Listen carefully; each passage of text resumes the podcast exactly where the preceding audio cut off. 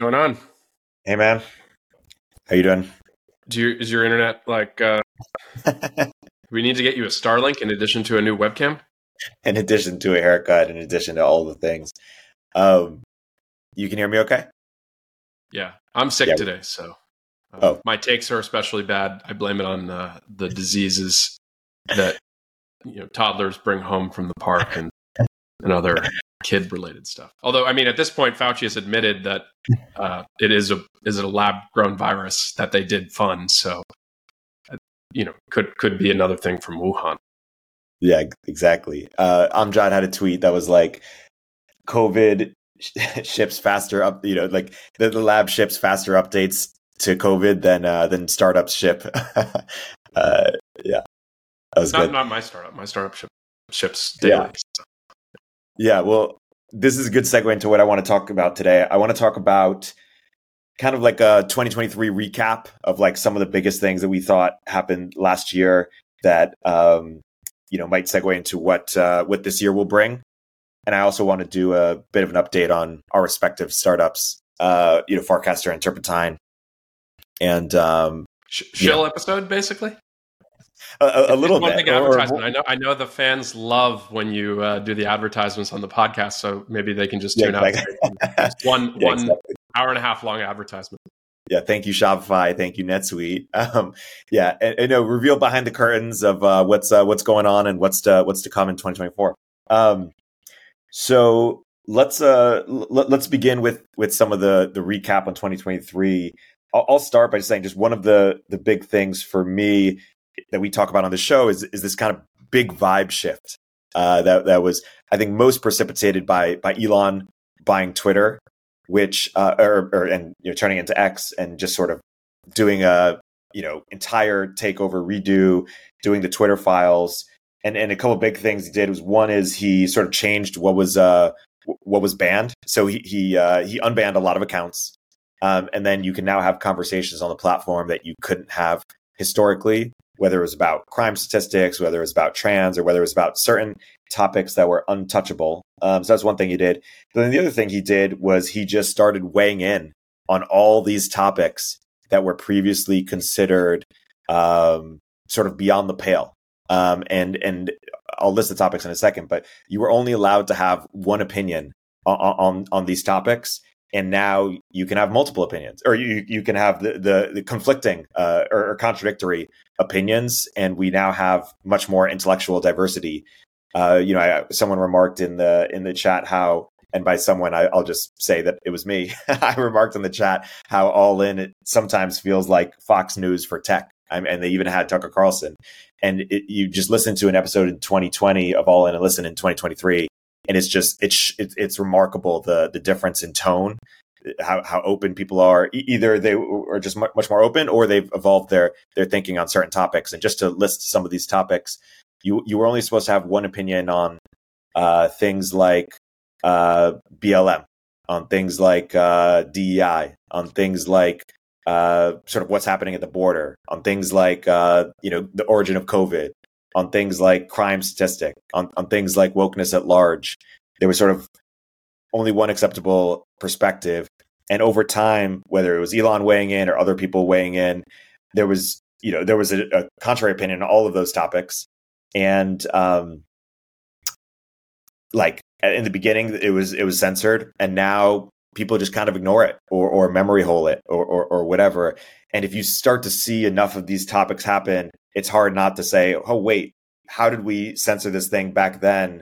Like how do we reconcile the, this thing? Like not everyone can if, if you pay attention you notice which is the which is the term term of art in in, in the in sort of in this world. Um it's hard not to keep noticing.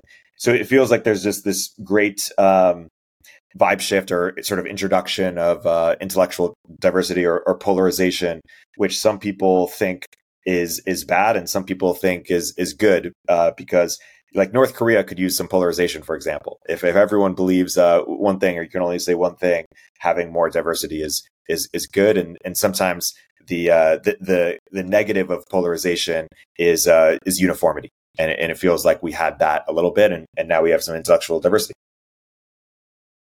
Yeah, I mean, if I was to kind of there, there are three things that have changed the vibe shift, like from an input standpoint, in in kind of order. I think Elon taking over Twitter, just because that that is the public square, and he he took away the blue checks, right? So he he, he actually removed.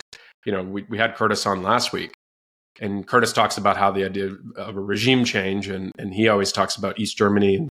You take the Stasi and you just you retire them overnight, and you put them as give them pensions, and they go off and do other things, but they they lose all of their power.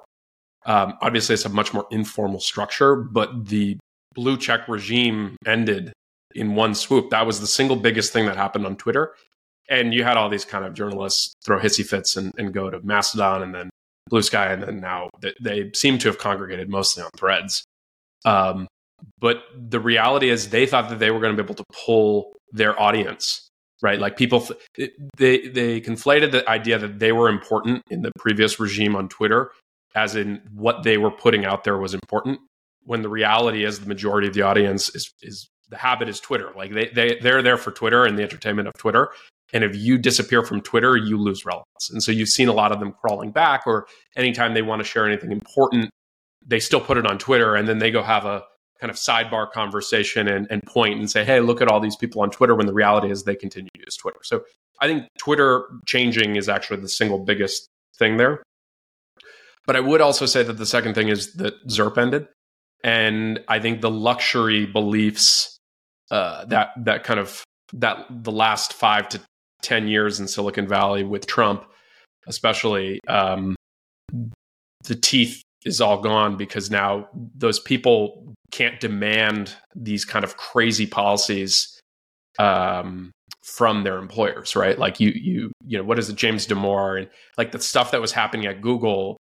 That was a result of of a extremely tight job market, and you know everyone's making all this money, and so the idea is, in order to keep talent, you need to kind of you, you cancel Antonio when he joins Apple, right? Like, and I think that that's just so far gone at this point, right? Like companies are doing layoffs all the time.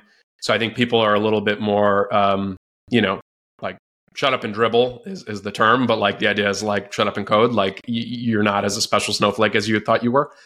And then I think just from a startup standpoint, Brian Armstrong, I want to give him credit. He he took it when it was a true contrarian position prior to going public, the New York Times tried to kind of do a decapitation like they did to Travis with a series of articles, you know, Coinbase is racist against black people, Coinbase is money laundering. And Nathaniel Popper basically quit journalism because he he, he wasn't able to uh, beat Brian Armstrong. And and so Coinbase went public. Uh, you know, it's had a big up and down. It's it's back now. So you know, R.I.P. FinTwit that thought it was circling the drain. But um, and, and he's vanquished his enemies in terms of uh, SBF and, and CZ. So like, you know, good good for Brian. So w- go woke, go broke, and like you know, de woke, and and do okay, right? And I think Toby at Shopify is a much more uh, kind of centrist, or you know, it hasn't been as extreme, right? So now that Overton window has changed, and so I think the up and coming companies don't feel like they have a gun to their head the same way they did in in the ZERP era when the big FANG companies were kind of just basically funding this kind of luxury belief ecosystem in Silicon Valley. So that, that all changed. And so journalists have like the ability for a journalist to go cancel someone in the way they were doing in 2017 or 2018 just does not exist today. Right? People reject the frame. They don't have as much influence on Twitter. The the you know the the upteenth cancellation just doesn't work as well as the first or the second or the third. And so look, I mean, um, uh, Carta is a great example of Twitter still has mobs and, and potential repercussions if, if you can really whip someone up over something. And that wasn't a that wasn't had nothing to do with wokeness. It had everything to do with uh, you know bad policy and and he ended ultimately the CEO ended up kind of caving and, and, and making probably the right decision for that business just relative to their like core business versus this this secondary business. But so to, to say that cancellations are over is no. Twitter Twitter still has mob mentalities um, and obviously stuff that came out of 10.7 and, and then the Harvard uh, president, we've, we talked about this on the pod a couple weeks ago. So, so Twitter is as effective as it ever has been, but the, the meta and, and what you can get canceled or pressured for is very different. Um, yeah. And so that, that prior era is just not here. It, it may come back and may come back in a different form. I'm actually pretty confident it will. But in terms of the kind of pendulum swinging, we are, are very much in the people can kind of talk about whatever they want. And I mean, we had Curtis Yarvin on our podcast. If, if we had tried to have Curtis Yarvin on our podcast three or four years ago, we would have just been canceled by association because his Wikipedia page says that someone claimed he was a Nazi at some point. Yeah, and I, I didn't get one negative comment or, or, response. If anyone listening to this had a negative response to it, let us know because uh, yeah, I'm, I'm, just curious how far the Overton window is extended. Yeah. Put it, put it this way, he he we kind of had that whole Harvard board of overseers, and and I think like in reflection, it's like maybe that's it's, it's in poor taste in some ways, but like at the same time, there is an irony in that sense that, that that is what they call it, and these are people who police words all the time. And I was like, okay, someone's going to say something about this. Not a single person. And so, if that's a temperature check for where we are in 2024, it, it, first it, it's just saner. Like people understood the the context of that that humor and the joke. Whether or not you think it's funny you you you don't feel like it's fuel for cancellation whereas in 2019 especially pre-covid like that that would have just been you know boom x says this and it's like you're you're now extreme right wing for hosting this person. Um but yeah like look i think claudine gay's resignation and and this kind of pressure on the university system and the spotlight on the university system may may actually be a pretty significant thing because it, if the universities are having to re, reevaluate DEI, and don't forget the the Supreme Court also did the affirmative action case. That there have been other kind of things. Um, we we may actually be in a world now where there are going to be companies that have these kind of DEI policies, and yes, they're technically illegal, but you can always kind of find a back way to do it. But but the the demands that every company publish a a kind of like show me how many people of every race and and you know affiliation or whatever are at your company kind of like in the era of 2017 when you had all these like you know uh, demographic transparency reports coming from tech companies. I think people just don't care about that anymore. Um, at least in terms of the mainstream i think that there are going to be activists who, who do care about it. And and the reality is i actually think it's a good thing for the market right? If that really ends up being a driver of differential shareholder returns smart companies will do it and if it doesn't, companies won't do it. And, and so the market will actually play this out. And so you can tell me all you want about some Harvard study that says diversity ends up driving better shareholder returns. Well, we're going to now actually have a much more market based approach here because there are going to be a bunch of companies that just choose not to do this or, or significantly de emphasize it, in, at least in tech, right? Like, obviously, there's plenty of other parts of the economy that never really ended up getting affected by this, this kind of very tech oriented uh, wokeness. The um, although there are also many industries that that it did affect uh, b- beyond tech uh, tech as well. Certainly, like Fortune 500 at, at, at large. We'll continue our interview in a moment after a word from our sponsors.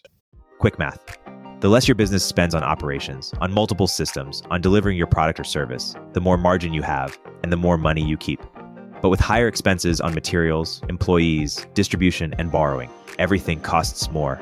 So to reduce costs and headaches, smart businesses are graduating to NetSuite by Oracle. NetSuite is the number one cloud financial system, bringing accounting, financial management, inventory, HR into one platform.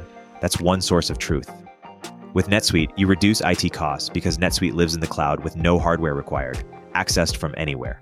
You cut the cost of maintaining multiple systems and improve efficiency by bringing all your major business processes into one platform, slashing manual tasks and errors. Over 37,000 businesses have graduated to NetSuite, so do the math and make the move.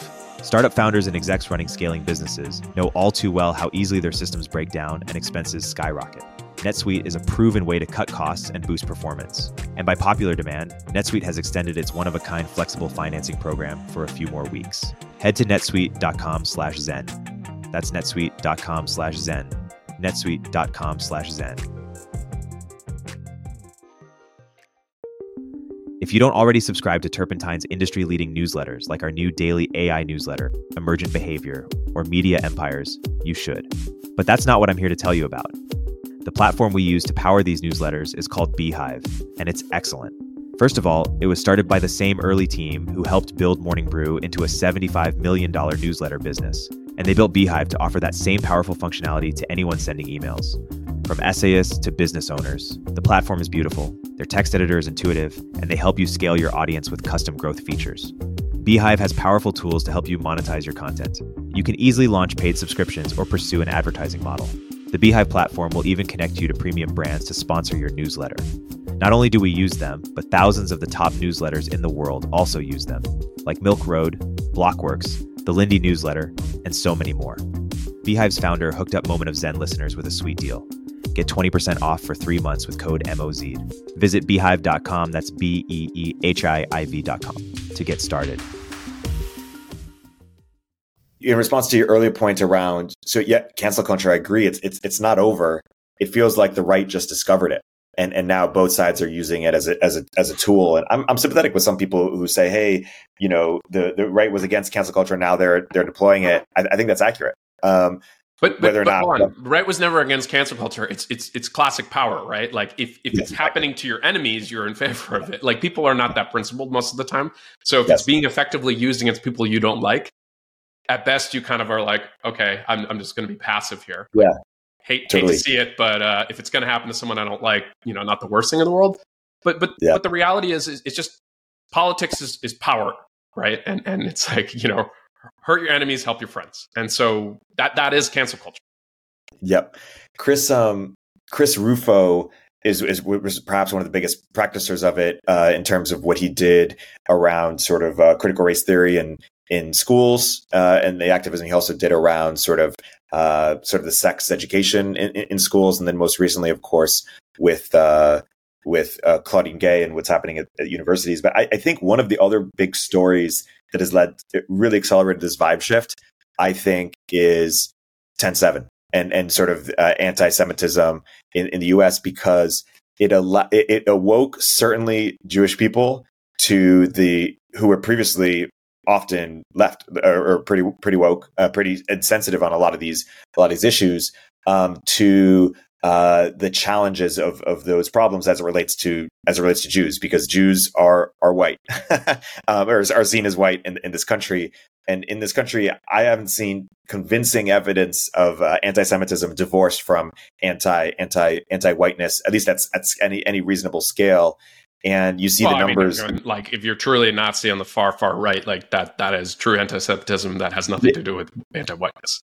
Yeah, yeah, but it, it doesn't seem to be a massive we don't seem to have a massive Nazi problem in the U.S. Maybe in Europe or other other places. Well, well, no, hold on. So the left would like to tell you that Elon Musk is a Nazi, and that is actually the real anti-Semitism, right? Like the ADL is not condemning nearly at the same rate the pro pro Hamas protests yeah. as it is the yeah. uh, uh, yeah. You know, Elon Musk one tweet in context and it doesn't yes. matter if he goes to Israel and Israel like the you know the head of yeah. the, uh, the, all the people in Israel uh, from the government side of things are like Elon Musk is not an anti-Semite the woke get to decide who is an anti-Semite, right? Nazi is just person, bad person, person I don't like, even if that person, person I don't like who has right wing views, even if they're Jewish, like like Curtis. Uh, and and so the um, where was I going with it? So because it's anti-whiteness, people can now say, hey, you know, I mean, BLM or BLM Chicago came out in favor of like legit pro Hamas, explicitly pro Hamas and now they they could say, hey, BLM is anti-Semitic and have some, or least you know, some factions of BLM are anti-Semitic, um, and they can at least have some credibility, uh, like a moral claim, whereas they couldn't before because they couldn't. You can't say anti-white, but you can't you you, you can't complain about anti-white because that's not really a problem in this country, or people don't see it as a problem in this country, whereas they do see anti-Semitism as a, as a problem. And so, any ideology or group that is not sort of giving Jews their proper whatever de- political deference or whatever um, can now be critiqued as anti-Semitic, and and so it's given a lot Jews permission to to be anti woke. And Jews are really interesting because they're a tiny number in people, but they have massive influence. Um, Richard Hanania wrote this great post called "The Great Jewish Realignment," and he talked about how Jews are like at the uh, are like fifty percent of top political donors are Jews, uh, ten uh, percent of billionaires, um, and so so wait, are you are you are you saying that a small group of Jewish people have a disproportionate influence on and control of society? I'm not saying Kanye, I, I thought Kanye got canceled for that. No, I'm, I'm not saying control. I'm saying uh, I, am saying influence um, in a, in a positive way, in a good way, and it, and not not a, not in a coordinated way, in a decentralized way. They just uh, claimed out, you know, they they just outperform, and so they if if they see a, a sort of ideology or movement as anti-Semitic, um, you know they're going to have issue with it, and and you know they're putting pressure on the universities now. But but the the other position is that, or the other challenge is that there's a rising percentage of uh, sort of Palestinian sort of the, the Palestinian cause is is uh, generating increasing sympathy among younger people. Mo- most younger people at universities are more pro-Palestinian, certainly than older generations, and so there's this massive disconnect between the dollars and the numbers, and that's why Judaism is kind of this, or the Israel issue is this great wedge issue um, in the topic of, of, of wokeness that I think is only going to continue to escalate. And it's I think it's no coincidence that even before 10-7, we'd been talking about Israel a lot. Um, sort of the infighting, even within Israel, around sort of a group that wants to be more, uh, you know, religiously Jewish, uh, wants to be more, you know, Israel's a place for Jews, um, and then sort of this other, you know, more cosmopolitan class that just wants Israel to be, you know, New York with some Judaism or London or you know whatever, some great city with, with some Judaism, but you know wants to have feminism and wants to have other sort of you know modern um, sort of uh, you know ways of living, and so I, I think unless the war, you know, uh, changes in some material way, I think that's going to continue to be the great wedge issue that uh, that sort of people pushing back against wokeness continue to use because it's it's the only moral claim that that is acceptable in society, and I think that that claim is also going to get people increasingly frustrated about hey you're, you're using anti-semitism as a cudgel to get everything that you want. You, you, you can't do that. So I, I expect this conflict to only uh, only continue to escalate well, I, I, think one thing to think about is if, if you think about like the kind of wedge issues that have happened over the last, you know, 10 years, uh, um, you had Me Too, Trump, and then I think BLM, like George Floyd. And in each case, if, if you just kind of take someone who's kind of like a centrist or PMCer and, and they kind of need, they need guidance for like, how, how should I be on this issue? Usually with these issues, this thing comes down and you either can kind of support the, the oppressed, right? And, and be kind of like a good, modern, uh, enlightened, educated person, which means liberal, and, and you kind of like move move left, right? So you you you kind of say, okay, I'm not going to be in the, in the camp that's reactionary to that. but you have 10-7 happen, and after multiple kind of issues like this, um, and then COVID even, right? So it's like generally, oh, I'm gonna I'm gonna follow in line with the, the government here, believe science, all that kind of stuff and then 10-7 happens and and if you're a jewish person and you you have that you know it's part of your identity and, and you kind of see the, the horror of this through the lens of you know your your cultural faith whatever however you want to des- describe it. And then you're like okay well clearly this should be in the camp that good people like we all we all agreed that you know with trump with me Too with BLM and, and COVID, we, this is the, this is the right position. And to see so many of the people that they previously were kind of following go into the what they believe to be the wrong camp, I think that's it's kind of the first major wedge issue on the left we've seen uh, in the last few years. I, and I would leave it to the commenters to kind of like bring up other ones. But from from my perspective, most of the kind of like wedge issues tend to be pretty easy to understand. It's like okay, all all good people go to go to this right? Like abortion comes back up. Oh, well, clearly, uh, you know, that's that's pro women. Like the most people are going to kind of be in the pro abortion camp. And I mean, look at look at how the voters have been treated, right? You have all these conservative states. It goes uh, to the they're kind of like voting for constitutional amendment in most states, and, and most of them have clicked towards no, actually, abortion's right. It's 2024, and even if we are more conservative and we're going to vote, you know, Republican for the presidential election. Like we actually think at, at this point, this is a, this is a this is a culture war issue from the past that somehow Republicans think they're going to win on.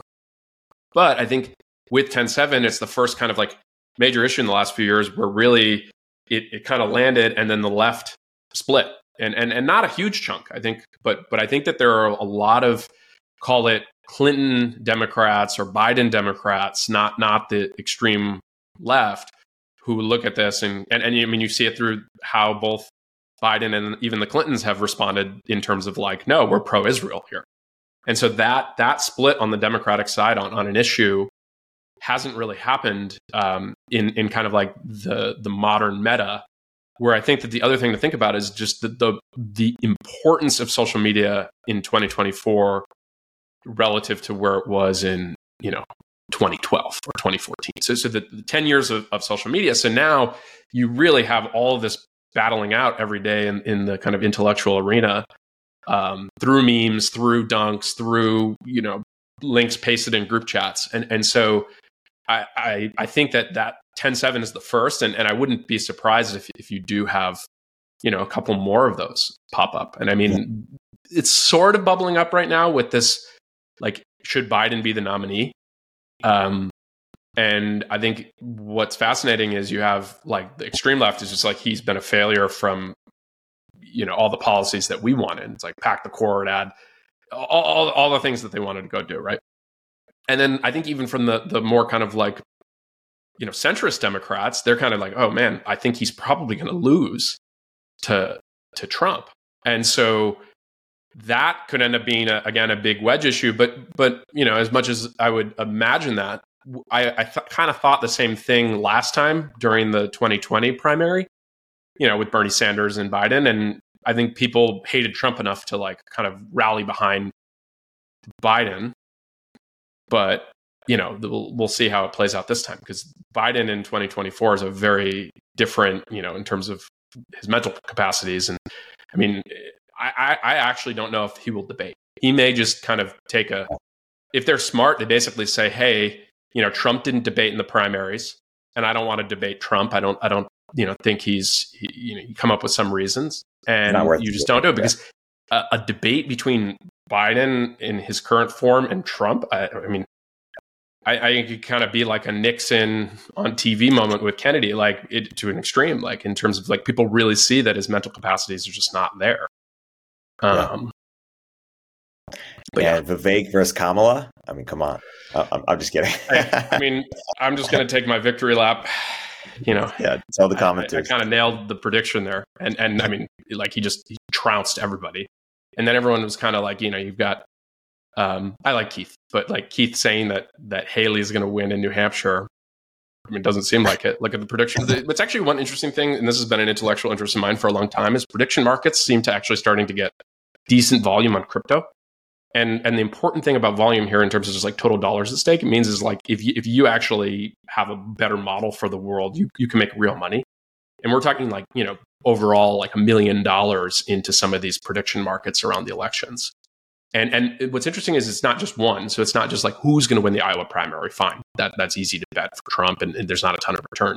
But there are decent, uh, decently liquid pools around like who's going to be in second place for Iowa, right? So it's like you're kind of playing a little bit into this kind of culture that is now you know much bigger on sports gambling because it's legal in terms of like more people being able to participate in it. And and Kalshi is a company it's backed by Sequoia that actually has licenses from the CFTC it's not allowed to do prediction markets for politics because the politicians don't want these things to happen. Yeah. but but is actually expanding the number of things that you can bet on from a kind of like futures contract standpoint. So like uh, interest rates and all this other kind of stuff entertainment, I think, is a category they can do. But um, the, the the fact that this is actually coming into prominence, Trump has been tweeting out uh, screenshots to his Polymarket as a kind of like in, in, in lieu of polls. And um, Joe's Weisenthal actually recently just tweeted a Polymarket. So I'm not an investor in Polymarket. Uh, I know the founder and, and have known him for a while. Uh, this is another attempt on a, a, prediction market. There was a project on Ethereum called Augur, and and um, there have been a couple of companies that have tried to work there. But like, I'm actually optimistic that it could hit an inflection point this year, and and now anything significant that we're talking about, rather than having to listen to pundits, you can just look at the market, and that that's moving in real time with new information. Um, and I, I really think that a smart news site will start actually putting inline odds on any of the claims that they're making, assuming that there's a market, right? Like I, I, would read a news site that like was pulling in from the most liquid pools of prediction markets. And that actually has a reflexive benefit that the more people talk about them, the more people are going to want to bet. Now, yeah. there there are some legality things. One, and to, for the record, I've never actually participated in it. I, I don't want the legal headache. You can't do it as an American but I mean, there are decent kind of workarounds because all this stuff is on chain. So you you you don't necessarily need to use a website. You could just interact with those contracts directly. But um, so anyways, going back to the prediction market, I think Trump is, and for New Hampshire, it was kind of before it was 70 30 and Haley was rising. And after the, the trouncing in Iowa, he's up to 93%. So Yeah, I, I, I uh, was with uh, Adam D'Angelo yesterday, who I consider to be very smart. And anytime we were talking about predictions in the future, whether it was about topics of you know the election or things like Taiwan, he would always quote the the prediction markets. Um, so he, he, is very in tune um, with sort of the what's what's happening in prediction markets, and and I I feel like Patrick Collison is too. Like I, I think I think very smart people really trust uh, you know sort of the wisdom of the crowds on, on these markets. Well, so so there's a interesting history here. So um, Robin Hanson um, yes. from the Mercatus Center, Tyler Cowen at George Mason, actually published. Um, I'm not going to get 100% right here, but basically came up with a model for creating uh, a, an automated market maker effectively. Uh, and, and they, he had a different term for it. But automated market makers underpin all of, of DeFi from a swap standpoint. So Uniswap, the largest decentralized exchange on, on kind of the Ethereum universe, there's a there's an AMM automated market maker on Solana. But the idea is that that is actually a big breakthrough because there's a special formula that you you have in terms of uh, you can put any two assets in and then it auto balances in terms of the price uh, for whatever the market thinks that the the equivalent. So if you put in USDC, which is the equivalent of a dollar in Ethereum, the market can quickly go actually do price discovery for you and, and actually compared to something like Coinbase, which uses something called the central limit order. Outside the scope of this, but the original kind of concept for this that got popularized that Vitalik Buterin posted on, a, on Reddit, which then ended up turning into Uniswap, was from Robin Hanson, and it was specifically geared toward prediction markets. And so um, that is actually, I think, an interesting thing is that a lot of the kind of core underpinning of how DeFi works from a kind of like the trading component is, is rooted in, in some academic research around prediction markets. And so I think generally people who find, you know, Tyler Cowen and Robin Hanson and, and, and some of those those folks at Mercatus interesting have always kind of thought prediction markets. Um, it, it, was the thing that got me interested in crypto is someone wrote a paper, I think it was Jerry Brito, who's now at um, uh, Coin Center, he he wrote something in like 2013 or 2014 uh, about Bitcoin use in, in prediction markets, and and I, I that I was hooked. I was like, oh, someone could go build this. I got really interested in Augur. Um, didn't end up working out there for a variety of reasons, but I, I do think like whether it's Polymarket or one of these other other um, you know kind of on chain markets, I think the biggest thing is just actually gaining cultural relevancy, which then creates a Schelling point and reflexivity for those markets. Because now, the, the, the, biggest issue before is that when they're sitting off to the side in low liquidity, you you don't um, have you you need retail, right? So the problem is, is the sophisticated investors need need the minnows to actually make the market. And then the more money that goes into it, then you have more sophisticated investors fighting against each other while trying to compete for that that retail flow. But I think it, it, may be this year that because of the election um, and that just crypto infrastructure is better, like we actually do get, you know, I, I like to see that the like um, who's going to win the presidency, you know, in November. To see that market cross something like 10 million or, or 100 million, I, I wouldn't be surprised, uh, especially if you kind of get some interest rate cuts and, and maybe a bump in crypto. Is generally what happens when you have these crypto cycles uh, around the Bitcoin halving, which is a cut in monetary policy for Bitcoin, which is going to happen this year, is there's some ri- even more risky asset within crypto that a bunch of people want to go take their gains and, and, go play with. NFTs is a good example, ICOs in the previous cycle. So maybe there's a version where prediction markets is actually the kind of uh, trendy thing. Yeah, uh, fa- fascinating. Um, closing the loop a, l- a little bit and tying these threads together, the you mentioned Coinbase earlier.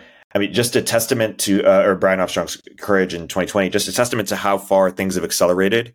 And by things, I mean sort of this this reaction to the sort of extremism on one side in the 2010s. There was a sort of this this vibe shift or, or this reaction.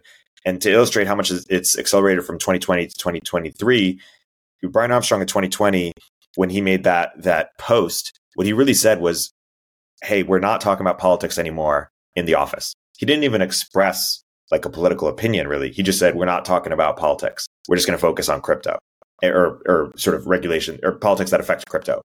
Which, by the way, um, you know, people think they've got a gotcha of like, oh, you said you're not going to talk about politics, and it's like clear in the post. The only politics that I care about are the ones that further our mission, which is crypto. Yeah, yeah, and and he got destroyed for for that at the time. Like he he was you know on an island. Um, because, you know, it was right coded. It basically said that you are saying that that that by not being political, yeah. Yeah. yeah. Um, and so, but he didn't express sort of something extremely controversial in that piece.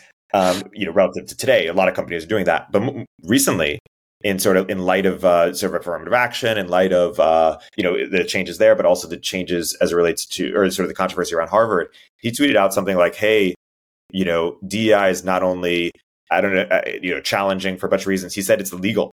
Um, so it, you know, it's it's it's an anti DEI post. If he did that in 2020, he would have been excoriated. You know, there's no no one who, who would have publicly said that. But today, well, I think you know, part of that's the Supreme Court case, right? So the Yeah, Supreme yeah, Court right. case is even though it was always illegal, right? Yeah. Um, the Supreme Court reaffirmed that yes, actually, the Civil Rights Act and and the Constitution do not allow you to discriminate based on race. Yeah. Uh, even if that means helping other people. Yep.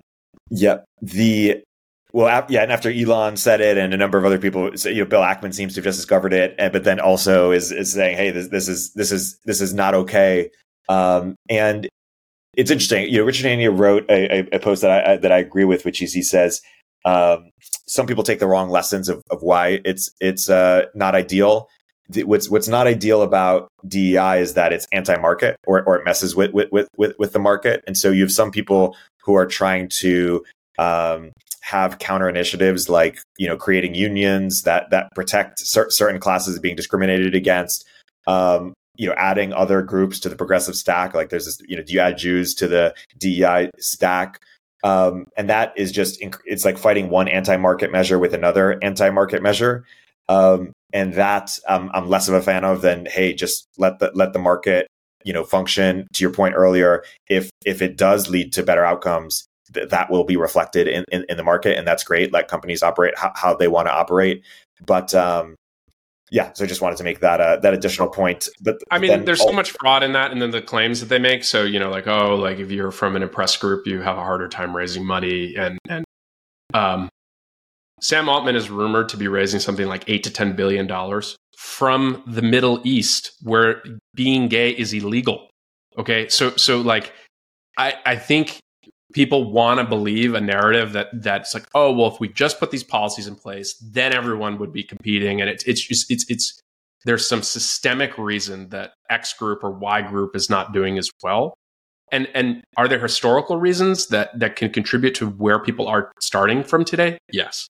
But as it relates to like modern 2024, if you have a really good idea to think that oh well people are going to like make discriminate you based on no, if anything that you're going to get like a bump in terms of even if they don't have an explicit policy, they'd say wait, like a the idea is good and b like you're from an underrepresented background. That's that's a huge win. And so even if you don't have that i i, think i think it's just all cope. And um you know I'll, I'll get excruciated for this because i think people people don't like the harsh reality of just like no if like you actually have a good idea and good execution on something um you you will get funded and the market will, will take care of it and i think where people want to kind of make it is like, oh, well, people are these other people have advantages. Great, they have a they have an advantage at the starting line, uh, but that's just life. And and so you can either you can either basically say we need to remove that, which is basically communism. It's like we're gonna we're gonna try to strip away all the advantages from other people, versus saying like, hey, what can we be doing as a society to like kind of equal the playing field or, or the starting line a little bit more earlier in life. And what people want to do is later in life, they, they want to try to make up for the fact that, you know, by the time you're 25, you've had 25 years of experience, education, whatever your family situation is. Th- th- those are the things that actually, if, if you want to go make a difference, you have to start really early. But that's obviously very hard. And so instead, people people want to feel good about trying to, to do it later, which it just doesn't work. Can, can I go back to the all in the all in thing? Sure. So, I mean, I think my sense is I've been listening to the podcast on and off for the last few years. Um, overall, I think it's a very high quality podcast. I think it's interesting because it's kind of the first podcast to take people who actually know what's going on in tech. And and the week, uh, the example this week is some reporter for the Information, who's ostensibly supposed to understand tech, wrote an article about Flexport raising a $260 million round from Shopify on an uncapped note. So, very good terms for a very late stage company and called it struggling. as in uh, in, in a non-zero interest rate environment, okay, that a a startup is able to go raise a quarter of a billion dollars and, and you you describe it as struggling it's just it's just so not tied to reality and so i think going back to why all in appeals to people is these are practitioners do they have flaws are they cringe in certain ways sure but the idea is is you know Chamath's got a bunch of money at stake and a lot of different things. Friedberg does, so does so does Sacks. J-Cal a little less. Um, but I think that the the thing that that's interesting about that that political dynamic is so you Friedberg is kind of always this libertarian out there, you know, whatever set of opinions. Sacks is is pretty much, I would say, anti-establishment Republican that's trying to be non-MAGA, but like would still side with Trump over any of the wokeness. And then you had Chamath, who was a big donor, and, and he admitted this in, in 2020 to Biden and, and Democrats. And then J-Cal, who's just kind of like your, your typical you know Trump derangement syndrome person. And I think what you've seen is the change there is the fact that Biden is clearly doesn't have the mental capacities. Um, and, and anyone is from, you know, norms like, oh, the adults are back in the room, like all that's out the window, it's complete farce. And so I think that they're coming to terms with that. And I think Chamath is realizing that like being a good kind of lib and and kind of playing into that is basically those people still hate him.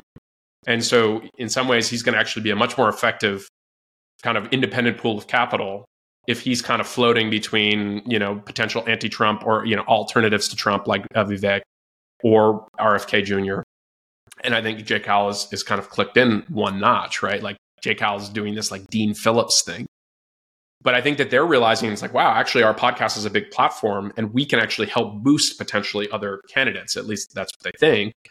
Whereas if, if we just kind of keep voting for for whatever the, the, the Democratic machine wants, A, actually the policies are, are are really bad. And then B, like it's just increasingly comical in terms of um, you know, like how, how ineffective the, the the sitting president is when that's actually what you were claiming that you were removing Trump. And then in, with distance, Trump's and we've talked about this, Trump's policies put away to the side his his his demeanor and, and how he delivers stuff. I mean, Jamie Dimon basically said that this week, and Jamie Dimon is as, as establishment, you know, uh, global elite as it gets. And so for him to kind of being like Trump's policies are actually in time have have looked better and better. Um, and I, and I think that the, the the thing going back to the social media thing is, you know, when Obama was in office, social media was just so much less relevant in terms of driving the discourse. But to see people crossing the border in Arizona and then being able to just like interview them and then immediately have that go to TikTok and Twitter, it you can't sweep that under the rug, right? Like the media deciding not to cover it, the New York Times not featuring it as a front page story every day, it doesn't matter because it turns into the front page story on Twitter. And just so happens now the owner of Twitter, so you can kind of think of it as like the biggest newspaper in the world. Anytime he retweets or engages with the thing, it's it's basically an A1 story on this network. And so I think that they have a much harder time with the narrative that they had constructed before because the media tended to be so much softer on on how a democratic presidential administration the flaws of it weren't getting covered the same way and and now that's been laid bare because the power of social media and, and, and Twitter specifically. So even if the journals aren't on Twitter, the fact is the audience size is on Twitter. Um, and I think even the Tucker thing, and, and, we'll see how Tucker ends up playing out. I'm, I'm still a little skeptical that he's not going to end up on some you know cable news network. But the fact that Tucker, the you know the the most influential TV uh, kind of commentator on politics, is now not at Fox News and instead going direct on Twitter is I think very much a sign of times. And actually, it's a theme at the beginning of 2023 when we started this podcast. We talked a lot about Substack and being upstream, and and I think the reality is is like, especially in a world where Elon pushes video more and more on Twitter, I think Twitter will be the the kind of place that everything gets fought out on uh, in terms of the all the issues and ideas as it was before but in a world where it's a little bit more even playing field because before it was heavily weighted towards the blue checks and, and the left. Yeah. And it's just, it's, crazy how much it shifted. I mean, like I haven't heard of Taylor Lorenz in a long time. Uh, you know, and there were like a dozen other people who were so vocal um, you know, canceling often, um, you know, shunning, voices like, you know, quote unquote, I would say holding accountable. It's kind of like the Chris Rufo of the left, but I just don't see it anymore. Um, well, Kara Swisher, great example, right? Quits Twitter or not using it. OpenAI saga happens. What's where is she sharing her big updates on Twitter? Right. Yeah, yeah. Re- uh, reveal preference. Yeah, it's um, and to me the big question is this is a question of 2024 as it relates to this topic is will Trump change that acceleration or change that reaction? Because if Trump wins, do we go back to w- the way things were? Um, or, or even does it just, you know, stay neutral? It is just things are accelerating a, a lot now uh, on the reverse and, and we'll see how, how, how long that, how long that lasts. Well, so so I think let's play the scenario where Trump wins. Maybe we should actually start. Do we think Trump's going to win? Do you think Trump's going to win? If I if you put a gun to my head right now, I, I would say yes. I, I, do think he's going to win, but it's slightly above 50-50. Like you know, it, it's it's not a, obvious. Yeah, I, I think it's it's it's a coin flip. Trump probably favored right now, but I mean, there's just so much that can happen, yeah. and I think with these legal cases, um, I think generally they're net positive for him in terms of winning because I think he looks like a victim, but like we'll we'll kind of see how they all play out. Um, I'm skeptical that the Democrats will replace Biden, but that could be a kind of wild card thing. Um, and I don't really think Gavin Newsom is going to beat Trump, but maybe. Um, but so so let let's just take the assumption that Trump does win.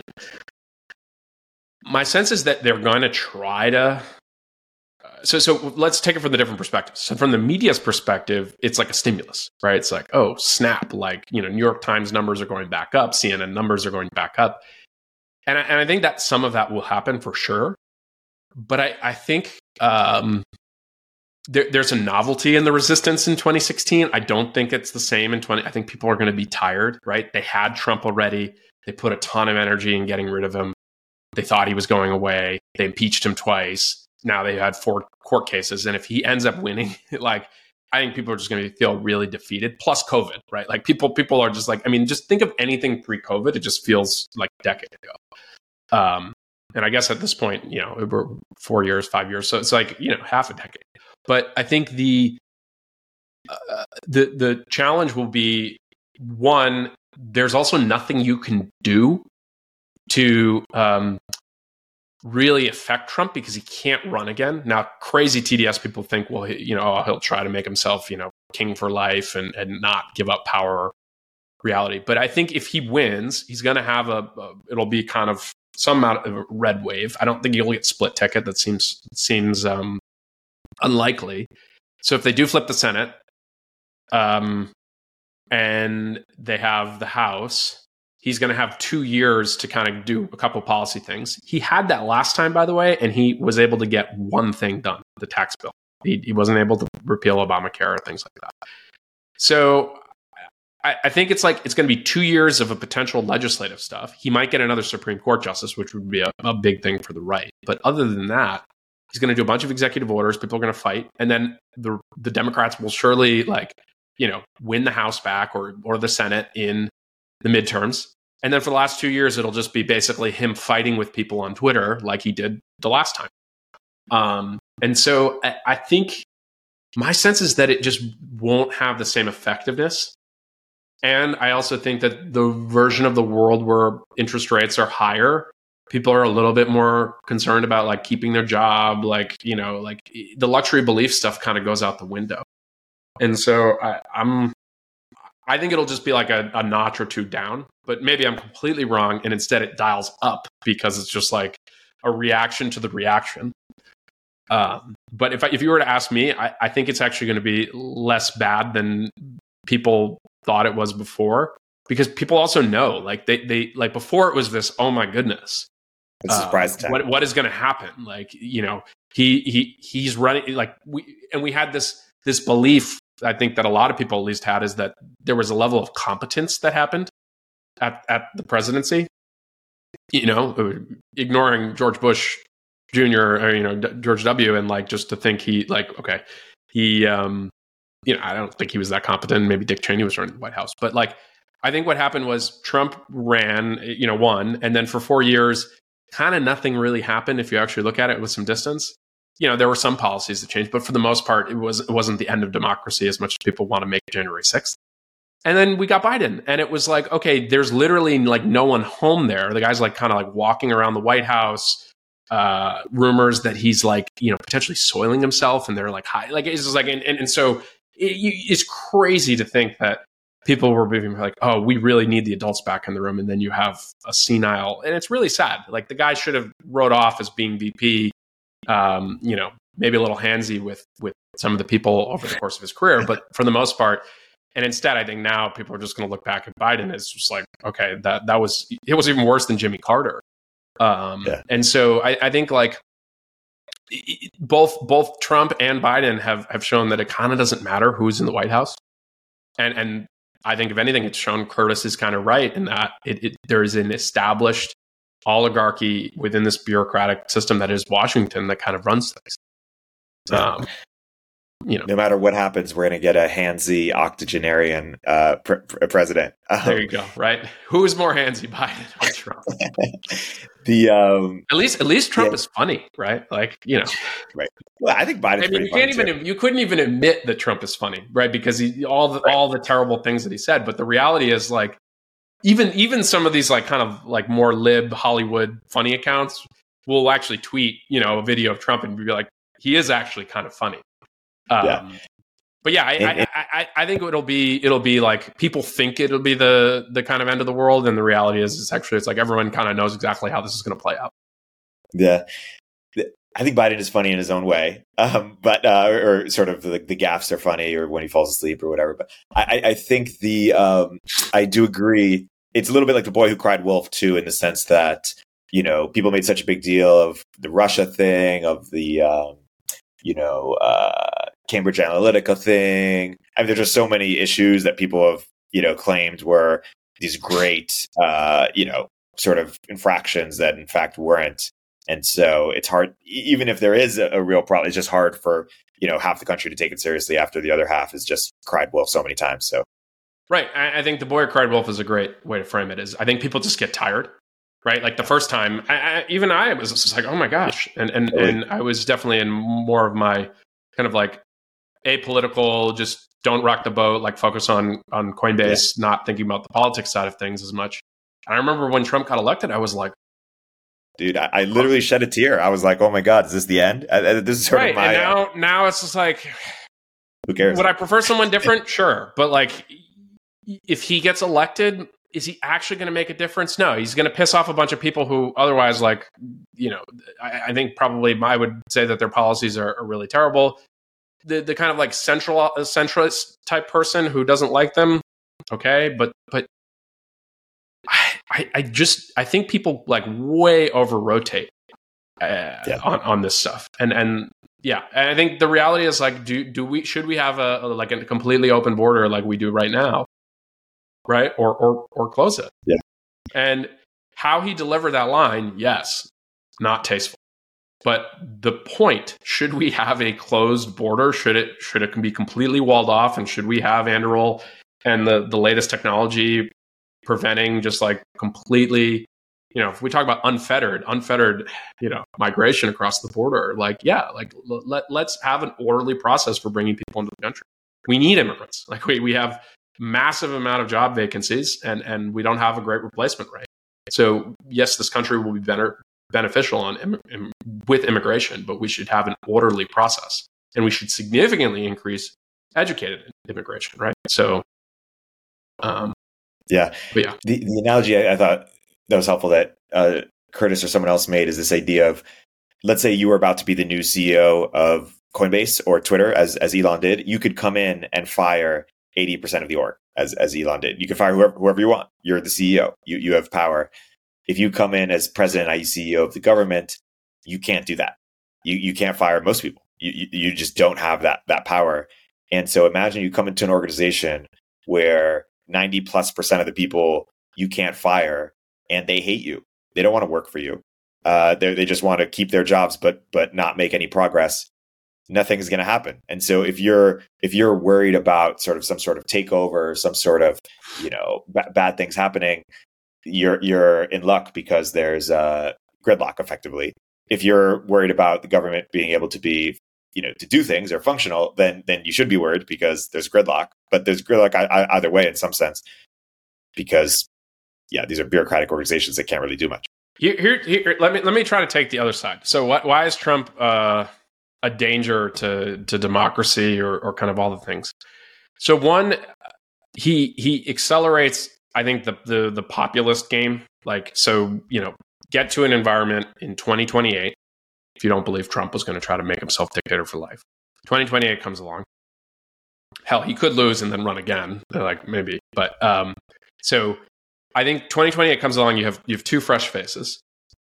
I think the, the most likely is you're going to get populists on both sides are going to be the ones that so there's going to be some heir apparent from the Trump MAGA side of things, and I actually think you'll you'll attack more populist on the left. And and as much as the Democratic machine and you know the super super delegates and all the things that the Democrats actually do to just not allow like the extreme side of the party to take over, I think it'll have a bigger populist push. And and so you could see an AOC versus running against you know Vivek or some some some other person. And so I think you could argue that okay, Trump is accelerating that. But like, if you actually ask, remove Trump from the situation, uh, he goes to jail. He can't can't run. Um, you, do you really think populism is going away? Like the Milei speech, like no, it's it's it's the trend. It's, there's a group of people in the country uh, mostly on the on the right, but I think that there are plenty of people on the left who feel like they've been left behind by the kind of globalized elite that came out of the post Cold War era, right? So shareholder value got a lot of benefit, but like the the the factory in my local town is, is shutting down, and my Elks Lodge doesn't have any members, and there's fentanyl in my town, or or an inner city thing where it's you know the the you know, major American cities are, are littered with addicts. And, and, you know, it's like Philadelphia is like trank. Have you seen any of these videos? It's just like, oh, and, and it's just like, okay, so who's, who, what are the policies to actually prevent this? And, and, and so you have people on both sides of the, the kind of country who, by the way, are at the lowest end of, of the kind of economic rung who represent most of the voters. And I think the Democrats have this belief that, oh, poor people should vote for Democrats because we take care of them. And I think that it's fundamentally flawed for two reasons. One, the identity politics component of the Democratic platform basically wakes up every day from culture and politics and tells anyone who has white skin, you have privilege and you are racist and you need to be doing better. When if you feel like you've been left behind, you're like, wait a second, I don't have any privilege, and like uh, what what like how am I getting any benefit? And why why does some you know person with a different skin tone who just showed up to this country have some program or, or some benefit designed for them when the reality is like I'm also struggling. And so Democrats completely alienate that that part of the population. And it turns out like there are a lot of people in this country who are like that, as much as we do have people coming from an immigration standpoint. And I think the second thing with Democrats that, and this is a little less, I think, relevant. I think that first point is actually the most relevant. If Democrats got rid of the identity politics component of their platform, I think they would have a lot more people click over. But the second part is, and it's a, it's a nuanced thing, is poor Americans or, or kind of Americans who are kind of on the lower end of the socioeconomic spectrum, they still have a belief in the American dream. Whether or not it's true, that's a different discussion. And they think that at some point in their life, if they just kind of get the right set of circumstances, they're going to be back on top or they're going to be doing really well. And I don't think that that exists nearly at the same rate uh, in in other kind of Western countries. I think most people in Western countries kind of know where their station is in life and they, they kind of are there. Whereas I think in, in the US, there's still a large segment of the population that is on you know the lower side economically, but believe that they can still achieve. And so the Democrats kind of basically selling you on this this like billionaires and whatever. No, like there's a whole segment of of of kind of poor people in this country. They look at billionaires and say, "Oh, I want to be a billionaire or I want to be a millionaire." And I, I if I just kind of get this and this done, I'm going to I'm going to be able to get that nice car, that nice house, nice. And that that's consumerism. That is that is American capitalism. And those extreme outcomes obviously, you know, Antonio loves to talk about this, but like those are the two parts of the Democratic platform. And then uh, we've talked about it before. It's like housing, education. I think that ties up into both of those things. But that is where they they've lost all of these kind of like working class whites and and they don't even union members are moving more to the republican side of things because no one wants to wake up and be told oh sorry because of the color of your skin regardless of how you're doing in life you have privilege you are racist you need to do better uh, in terms of it's like no i'm a good person. And like i actually am just trying to take care of my family. Like i, I don't want to be lectured. I don't want to be lectured by hollywood. I don't want to be lectured by by you know the democratic platform. And so it's it's actually ironic because i think joe biden in a world where he had more you know going on right now is actually is like the perfect kind of candidate for that because he is a little bit more of that kind of blue collar union guy would have a beer with um, and and so I, I think it's it's unfortunate for the Democrats in the sense that they they just the, the tacking to the extreme left that is very focused on identity politics. I think is just a fundamentally losing position, and the only reason they are are even relevant is because the, the guy on the right is just so polarizing, even for people on the right. That if you got a little bit more of an established, if you like click one dial professional or, or kind of like establishment, but populist, so a Vivek or a DeSantis or and obviously they both kind of floundered in their campaign. But like you put one of those people in, I think that the Republicans are, are going to, from at least a presidential politics with the electoral college, are going to be much more competitive.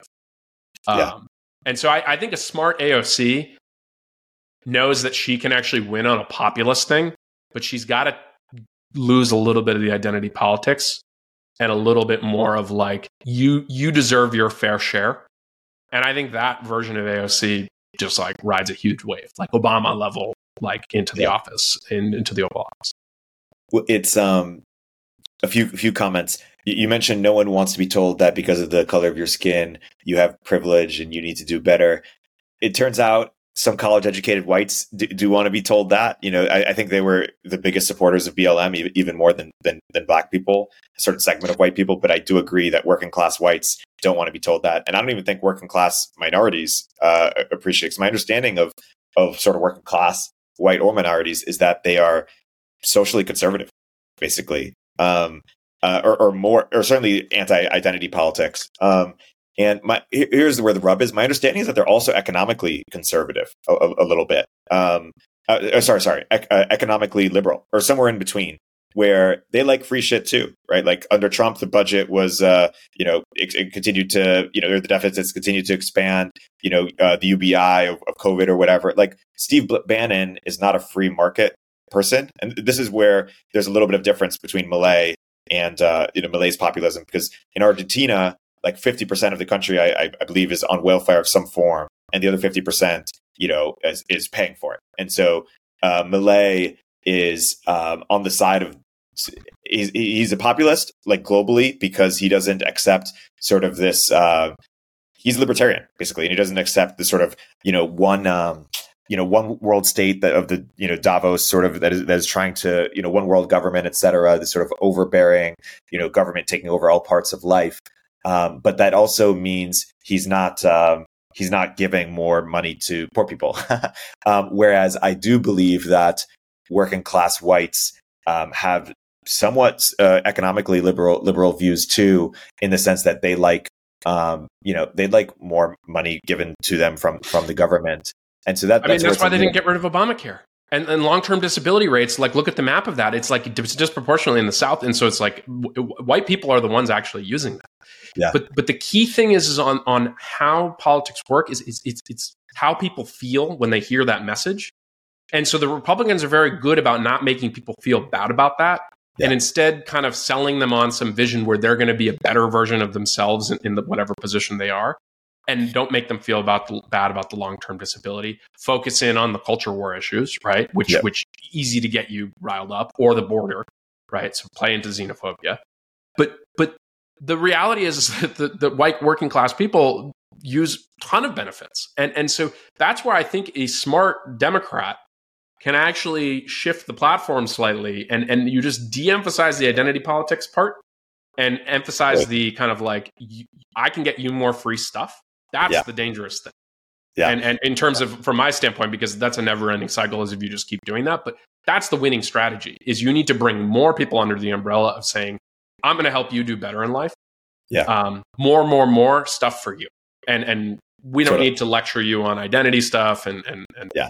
it, it feels like the yeah the winning party will assemble the multiracial working class and if the right is able to get minorities in the way that it's increasingly been able to get more you know latino people more hispanics um, then that will be a winning strategy for them and if the democrats are able to de-emphasize some of the more extreme identitarian stuff or some of the trans stuff um, and focus on the economics, which is where where a lot of the working class sympathizes with them, then uh, then maybe they'll be able to assemble the the multiracial working class and include whites. Um, in- such a small percentage of the people vote on those culture war issues and they're going to vote on those the, the- like if, you, if your culture war issue is your number one issue you're already going to be voting for that party even if that issue is not played up totally. right so it's Yeah. like if you're if you're voting on abortion either the right or the left you, what do you if, if all of a sudden the party stops making it a mainstream thing maybe you stay home is the argument but like Yeah. Well, it does seem if the right drops abortion from their like, it seems like that would be a winning thing for them.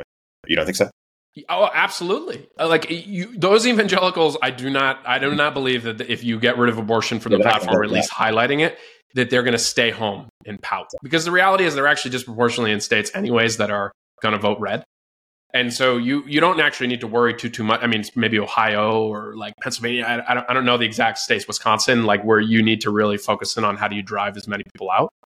But yeah, I, I think I think the parties that realize the culture war issues they play well on Fox News, and maybe they're good for donations, and maybe, maybe Yeah. but I think put immigration to the side because I actually the more I've talked to like people who understand Republican strategy, it's like the single strongest issue to get people to be excited about you is being hardcore anti-immigrant, illegal immigrant. Um, but even even like skilled immigration, people just don't want to hear the word immigrant, or it's like they, they say it's like we're, we're going to preserve the way of life, even though all these people need immigrants in their town because there's not enough people to do the work. But I think that the the smart move is to tack away from the culture stuff and just focus on economics, right? Cheaper housing, more readily available housing. Uh, The, the education thing has an economic component in the sense that like higher quality education, less woke education, Yep. you, you're setting your kids up for economic success. And then whatever the other policies of, of basically give people free stuff. And like that is, I think, the winning at, at least at the presidential level, right? Like, you know, if you're if you're trying to be the center of Massachusetts, you got to play a completely different game. Um, but in And- terms of like what do people want, it's it's they they want more money, and and it's like you, you there's a variety of ways to go do that.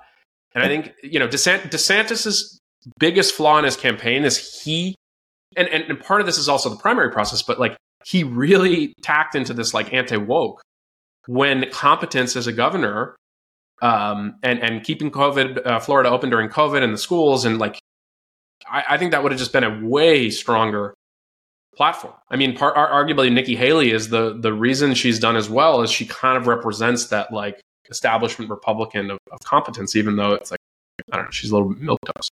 Yep, and the smart Democrats are are doing that. Like our you know our friends Noah Smith, Ezra Klein, they're they're they're de-emphasizing some of these identitarian stuff, and they're focusing on you know what they call abundance, which is you know housing, healthcare, education. Like there's convergence. On the smart people on both sides are converging to to the winning strategy. Um, well, I mean, it's it's it's only a winning strategy if you actually win with it, right? But I but I think if I was to guess where the puck goes, it's it's sell people on my platform, you get more. Yep. Right? You get a bigger chunk of the pie. Yep. And and by de-emphasizing the identity politics component, it, it can actually it, it's a like oh it, that can apply to me. Yep. Versus if you emphasize that, then I start to look at that going, wait, well, this is the party that's not going to help me. They're going to help all Yes. these other people over here. Um, Yeah. And so I, I, think, I mean, Noah wrote a, an amazing post and, and, you know, I think decent critiques, but, but overall on California Forever.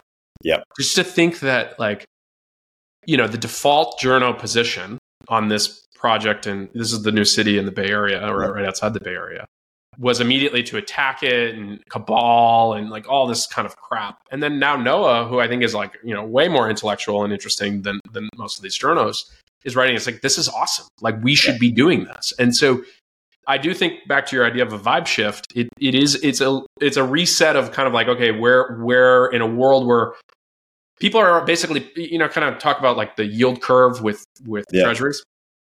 You- You're looking 10 years into the future. I think people are already pricing Trump in, and they're already pricing in Trump is like actually it's, we already know what a Trump presidency looks like. Um, and so they're they're thinking beyond that. They're thinking it's like what is where is the direction for for the different parties and and what's the coalition platform that you know we should be building if I want you know my vision of the world to exist.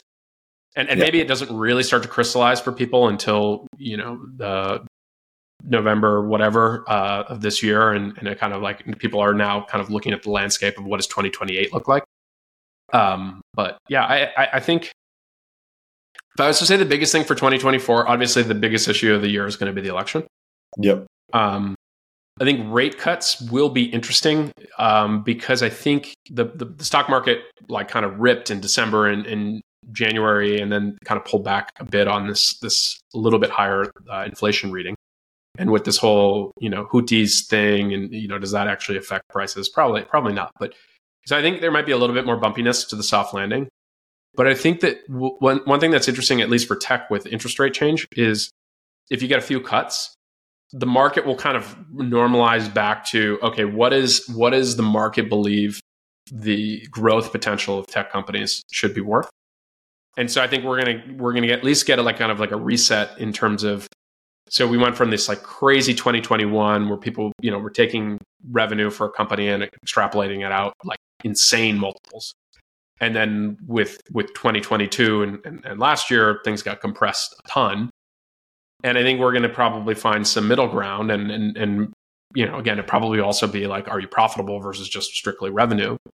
But then it's actually going to have a huge impact on all of the startups that raised in 2021 with these big valuations and have kind of been hanging out for the last couple of years, hoping to kind of see what the window for the IPOs and things like that.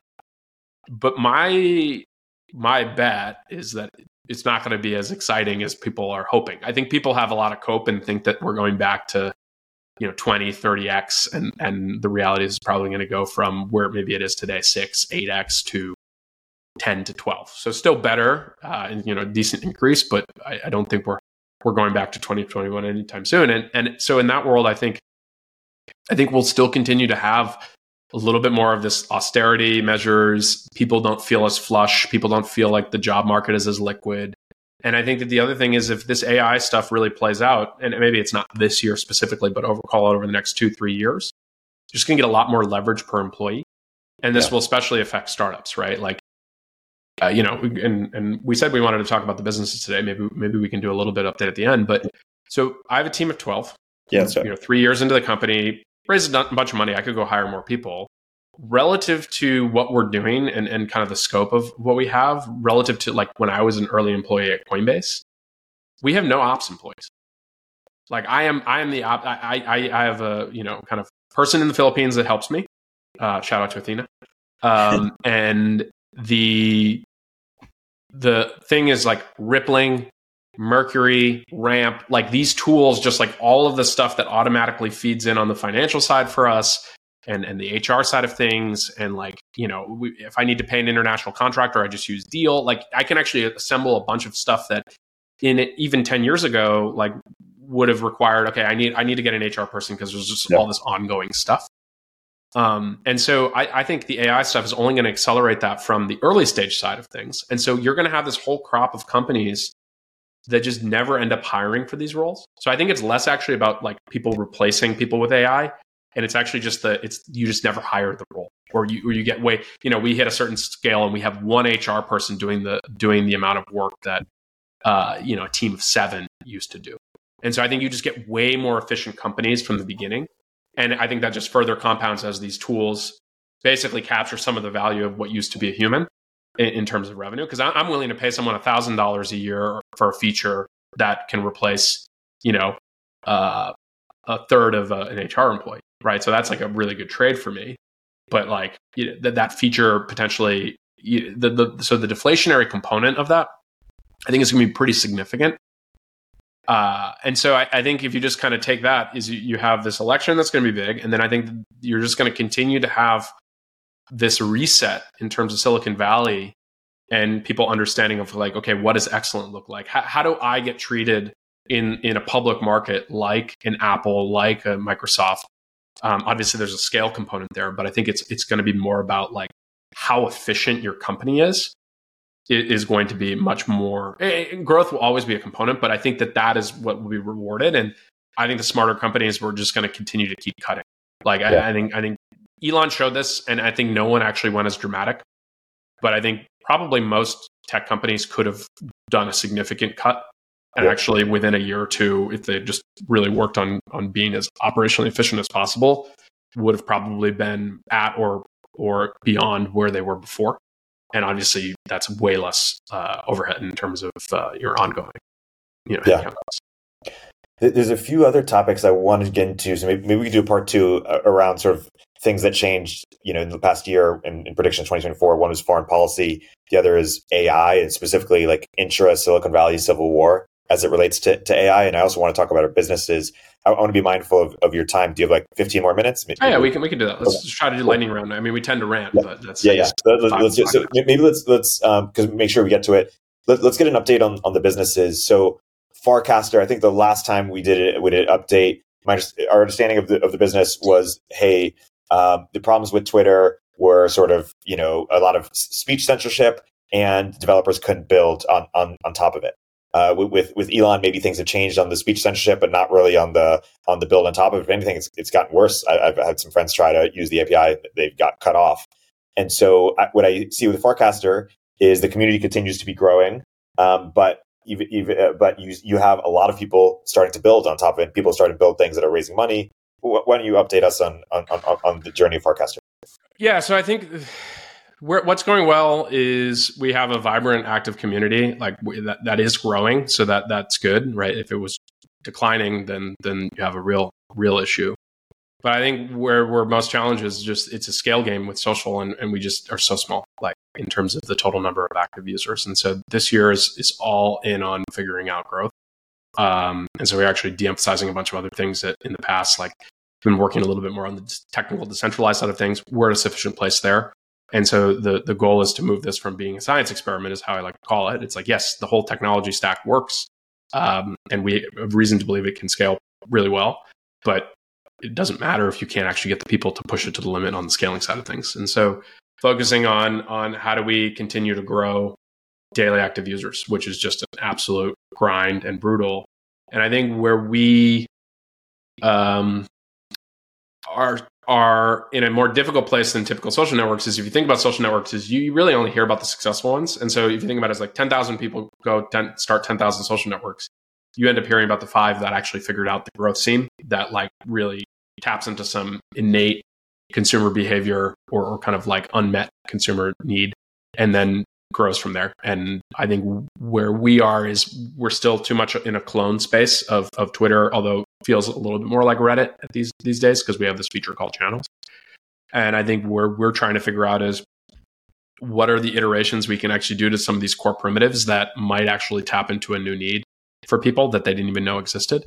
Uh, and that, that's the big thing with consumer. Like, if, if I learned anything in the last three years, is is the Henry Ford quote of like, I asked my customers what they wanted, they would have wanted a faster course is when you're building consumer products, um, at least new experiences and, and, and products people spend time on rather than like something that solves a specific need. It's like if I have a water bottle, like obviously the water bottle, like just does it actually work?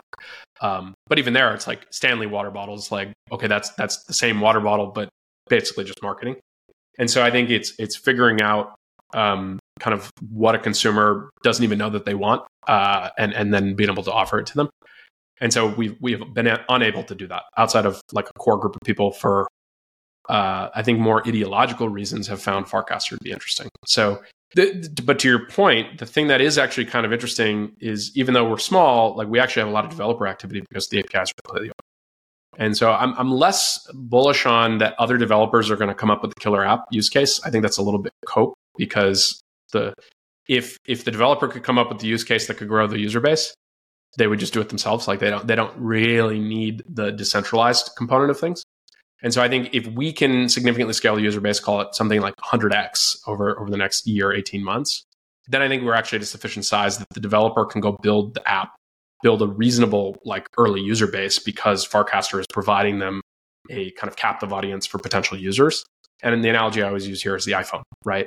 Is like I the, an app developer. Instagram does not have to figure out how to sell you a phone. Like you've already bought the phone, you already have the app store set up. it's a few taps and you're on Instagram.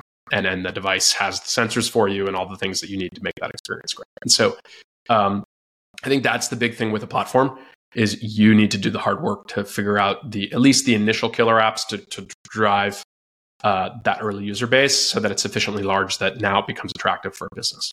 Windows, iPhone, it, it's it's the kind of same game. Um, and I think so. Yeah, that, that's that's where I'm heads down focused, and everything else after that doesn't doesn't really matter for for podcast. What about oh, Turpentine? Well, well, just a quick comments on that. I feel like you're you're selling yourself short. I was talking to Linda G, who's building Bountycaster, and uh, on top of Farcaster, it's sort of marketplace for bounties, which I thought was really interesting and inspired me to do something like that for references, just as an experiment. And um, it seems to be a bunch of activity. And I was like, hey, why is this? Why is this built on top of Farcaster? Why don't you just build it your, yourself? Uh, or just build, build it independently. And she said, "Oh, this is great community, like early users. Like if I was just to launch it on Twitter, how, how am I going to get a early user base that's already a community that already knows each other or has a sort of reputational economy. Um, so I feel like uh, you're selling yourself short, and that people are already finding it valuable, even with the user base that that it has, um, in terms of building on, on, on top of it and being able to leverage that graph. Yeah. So, do, is there something valuable there? Sure. Is it is it venture scale valuable? No. So that that's I, I, I intellectual honesty is important yes. to me as much as the commenters might yes a claim that I'm intellectually bankrupt, but like it doesn't it doesn't matter. Like you know, so I, am happy that it, Linda finds it useful and is a good place, but I think Linda would be even happier if we had 100x the users because right. it's that many more people who would potentially be exposed to Bountcast. Yeah. So what what what is the highest? How do you get even 10x users? Like what is the highest leverage? What have you found? Erik, if, I, if, I, had that answer to you, I, I, wouldn't even be on the podcast. I'd be working on it right now. So I, I think it's it's we we're going to try a bunch of experiments this year. Um, you know, I, I basically don't do any external stuff. Yeah. I actually think that that's low ROI in terms of marketing. This is basically my only external thing yeah. that I do, and it's more of a hobby, and we do it once yeah. a week. Um, but I think the the thing that's going to happen is spending time using the product. I spend a ton of time using the product and trying to kind of tease out some of the organic behaviors that there's a lot of interesting and, and fascinating people and what they're doing on Farcaster. And so finding something that's organically happening and saying, if I built a, a feature or product around this behavior, um, maybe, maybe, we can use that as a growth vector. So one, one area that I tried last fall is I, I leveraged my network and got a bunch of high profile AMAs. And you, you basically can't do this on Twitter for these people, like especially in crypto, because they would just be overwhelmed with spam. Yeah. On a Farcaster, you don't have that. And so did one with Vitalik, Brian Armstrong, uh, Fred Wilson, Balaji, uh, so Garry Tan. So so people loved them from like an execution standpoint. Like got tons of great feedback on them. Didn't drive growth. So like I think it, what I I I have an allergic reaction when anyone somebody's like, "Oh, you're doing a great job with Farcaster." It's like, fine, great, like we we've made progress, but if if you can't figure out how to actually make it venture scale, if, if you're playing a venture game, which which we are, uh, it's a participation trophy, and you know I, I don't want a participation trophy. I want I want I want a big trophy. Yeah, and um, yeah, just as a as a user, I, I want to say I um I recently discovered channels, and I, I think that's just so brilliant. I um I don't know why Twitter doesn't do that to the degree that you guys are doing it.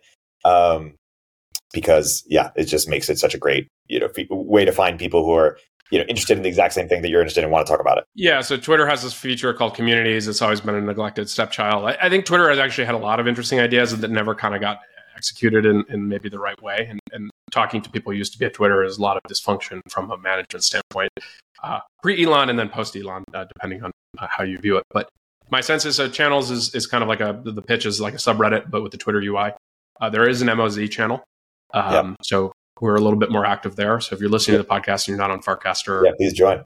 Yeah, download Warpcast, and then you should be able to onboard. You don't even need any crypto to start. Uh, it's pretty straightforward. Sign up. Yeah, let's let's, actually, let's do a quick turpentine because I yeah, sure. run. Yeah, well, last thing I'll say is I, I want to do an AMA episode, uh, i.e., solicit questions on Farcaster and maybe have even people come in and ask them to us live. So maybe we'll do that um, next time or, or, or, soon. Yeah, or you could async have someone submit video and then we could yeah. download them all, oh, like, yeah. composite, so that way you just you can kind yeah. of just have someone go through all of it. Yeah, let's do that. Okay, Tur- Turpentine. Uh, I think similarly, you know, we, uh, sometimes people say we're doing a great job, but I think we're we're we're just starting. Um, we have 14 shows. We do 400,000 downloads a month. In December, we did 300k in, in revenue. Um, but we're we're just a podcast network. Uh, you know, so I, I, want us to be a full fledged uh, media company. Uh, it was like you know TechCrunch in its heyday. Uh, I, I, just tweeted that by the end of Q1, I want us to have launched a suite of new sort of uh, formats or products within Turpentine. So I want us to cover fundraise announcements, launch announcements.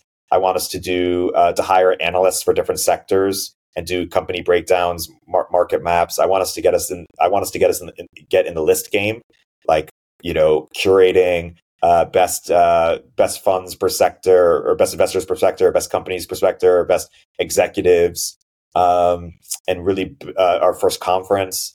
Really get in the game of uh, not just distribution on one format, but also kind of, def- you know, where the important conversations happen, uh, where re- news breaks, where reputations are, are defined. And then my goal is to build a data business on top of that um, and an investing practice on top. Sort of like, you know, Mike Arrington built TechCrunch, and then also uh, there was Crunchbase, and there was which is the data product, um, and there was Crunchfund. I, I want to have more success that, than he did, although I, I think he's a pioneer and he's, he's done phenomenally well. Um, and so we're we're you know it's still day one. We're a team of five. We're we're hiring aggressively now that we're profitable. I, I did a, a pretty big loan to the business, big for me, loan into the business. We paid it off. Now we're making money, and hopefully by the next month or two, we'll have uh, doubled our, our team of you know we're five now. So that's the that's the turpentine update. That's great. I mean, I think the velocity of new experimentation is is commendable, and and I think like one critique I have, I have, you know, a lot of people I've made angel investments in. And so one is people send investor updates or they don't. I think it's it's crazy if you don't have product market fit and or even like a board and you haven't you're not sending an investor update like once a month. And I have put my template out there before. If you want my template for investor updates, which is extremely easy to do, you should reply me on Farcaster. Don't don't do YouTube comments. Uh, so sign up and just at reply me DWR um, and so I think that is crazy. So you don't have these people giving updates. And then the second thing is just like when you don't have users or uh, even frankly a team, like your rate of updates should just be insane. Like you should be pushing new updates, you know, and if you're one person, fine, you're going to move a little slower, but just just reduce scope. And so I think like I think there are way too many people who are overthinking, like, oh, what should I work on or do? And and and the reality is like, no, it's about like like being in the arena is not sitting there thinking about it. It's it's like try stuff. Yeah. Um, you know, as as as our friend Chamath would say. So like the trying stuff is the important part. Um, and so it's it's crazy to me. And then like I think uh, as a, just an aside, uh, and maybe this is actually relevant for Turpentine. Um, I think with GPT stuff now, and, and and the tutorials that exist out there.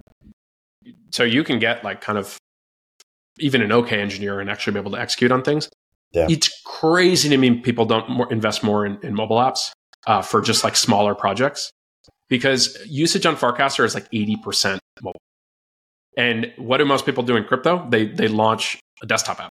And then they're like oh why is no one using my app? It's like yes because most people use the leisure consumer apps when they are just kind of chilling. Like they're they put their kids down, then they're going to sit and veg on the couch. They're going to even if they're watching TV, they, are scrolling. They, they they have something in their phone. Uh, and if you think that you're like little progressive website or like some website, no, like it's like they need a push notification, they need the thing on their screen. And so it's like I think more aggressive strategies around. They don't have to be that complex right? Like I, in some ways, I would be more apt to check out more Turpentine shows if there was a Turpentine mobile app that was just literally just a list of the shows and it deep linked into the app store. Yeah. And so I think like mobile, if if your game is attention and you don't have like a really locked down mobile strategy, and you're just like praying that the Twitter algo or the YouTube algo is going to like bring you yeah. you know, distribution or whatever, or somehow you have a desktop website and people are actually going to use it at the rate that you want them. No, yeah, it's, it's like maybe Vision Pro will change some of this, but I think it's it's too pricey and and like um, you know, it'll it'll kind of be an early adopter thing before it gets bigger. But like mobile, mobile, mobile is all I ever say to people, and so that would be my push to you is like, how am I spending more time thinking about Turpentine in terms of like I have five minutes to kill? Like, is it the potentially one of the most interesting things that I could go open? Yeah. right? Like Substack's app actually made me want to like just browse Substacks more versus opening my email is stressful. Whereas yeah. opening the Substack app is like, oh, there's just like a bunch of interesting intellectual content here. I'll tap into this and, and read it. Yeah. So no, that's a good push. We, we we're not yet a tech company. We're just a media company, but I would like to become a tech company, and we're small enough where we could, you know, we could still we could start hiring some engineers and do that. So that's a that's a good push. I, sh- I, sh- I should do that. Yeah, but, um, but, my push would say get a contractor or whatever, yeah. and you don't even need to be a tech company. It's just like you right. put a simple wrapper. It, it's just think of it as like a higher fidelity, like uh, better quality, like experience of a, a website. Yeah, and you could just be pulling in the the RSS feeds for all these uh, podcasts. And so yep. it's just like a stream of everything Turpentine is doing. You can feed your Substacks in there. You could do that kind of like. I think basically that's like my big push to entrepreneurs is like get in front of consumers, and consumers spend all their time on mobile. Um, yeah. Unless you're building like enterprise software, which yes, then they sit at their desk Monday through Friday, and then they don't use the app on the weekends. Yeah, totally. And um, last thing I'll say, I'll let you let you go. Is great, great, great advice. Is um, you know, we're not raising VC because I don't think media companies should raise VC, and we're in a fortunate position where we're making money. We don't have to, but um, we we do want to have a VC like outcome. Um, and so people often, uh, you know, will call businesses that don't look like they should raise VC lifestyle businesses and assume that the outcome will be smaller. We, we hope to be almost post VC and in, in, in some like our, um, you know, uh, in, in the sense that we don't need it, but hopefully, you know, like a MailChimp or like uh, any of these other, you know, Zapier or any of these other companies. How about, about Midjourney? 200 million in revenue? Exactly. Elon's like, Elon's throwing shout outs to the founder. Like, yeah, that, that's a pretty good post VC business. Yes, exactly. Right? That's, that's so, so I, I, I, I think with the deflationary impact, I'm not like Chamath level crazy where right. it's like, oh yeah, I'll just get one engineer and we'll right. b- rebuild Stripe. Like, come on, like that's just yeah. that's, that's extreme. But I do think that there's something in his 80 90 incubator, yeah, which, you know, for those who don't know, it's, it's, he's going to get you 80% of the features for 90% discount. I think this is like maybe a little too extreme, but, but I do think that there is something for if, if you, if you already have an audience, okay, yeah. which you do, Erik, and, and through your, your kind of this, this podcast yeah. network, you're actually building a bigger and bigger audience and you can cross sell different things. Yep. I actually think there is really high leverage in building whether it's an app or something that actually can kind of further drive attention in, into into that in a way that five years ago you would have needed like a team of three you need a designer android engineer you know ios engineer and then it's like someone's got to be product managing it versus at this point i think things are only going to get better in terms of people be able to experiment with more niche software right? And if, if you never have more than i don't know 2 million people using that but you own 100% of that business and you know you're yep. able to make a $100 million a year off that like that's amazing. And yeah. and the person i would say is dave portnoy right? Yeah. And and, and actually like he he gets to do whatever he wants. Exactly. And and and he's just built this massive empire which he then was able to buy back for a dollar. Um like i i think more mr beast right? So so i i think audience and this is this is my biggest pitch for farcaster is the more you have direct relationship with your audience and, and kind of sovereignty with your audience uh, on a long term, that's extremely valuable from a compounding standpoint. Yeah. Right. And and so I, I think audience, people underrate audience because they dismiss it as influencer.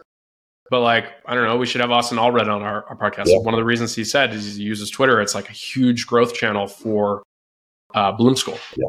Bloom Tech. Yep. But but but I think like that is it, people dismiss audience because it's oriented towards celebrity or it seems vapid.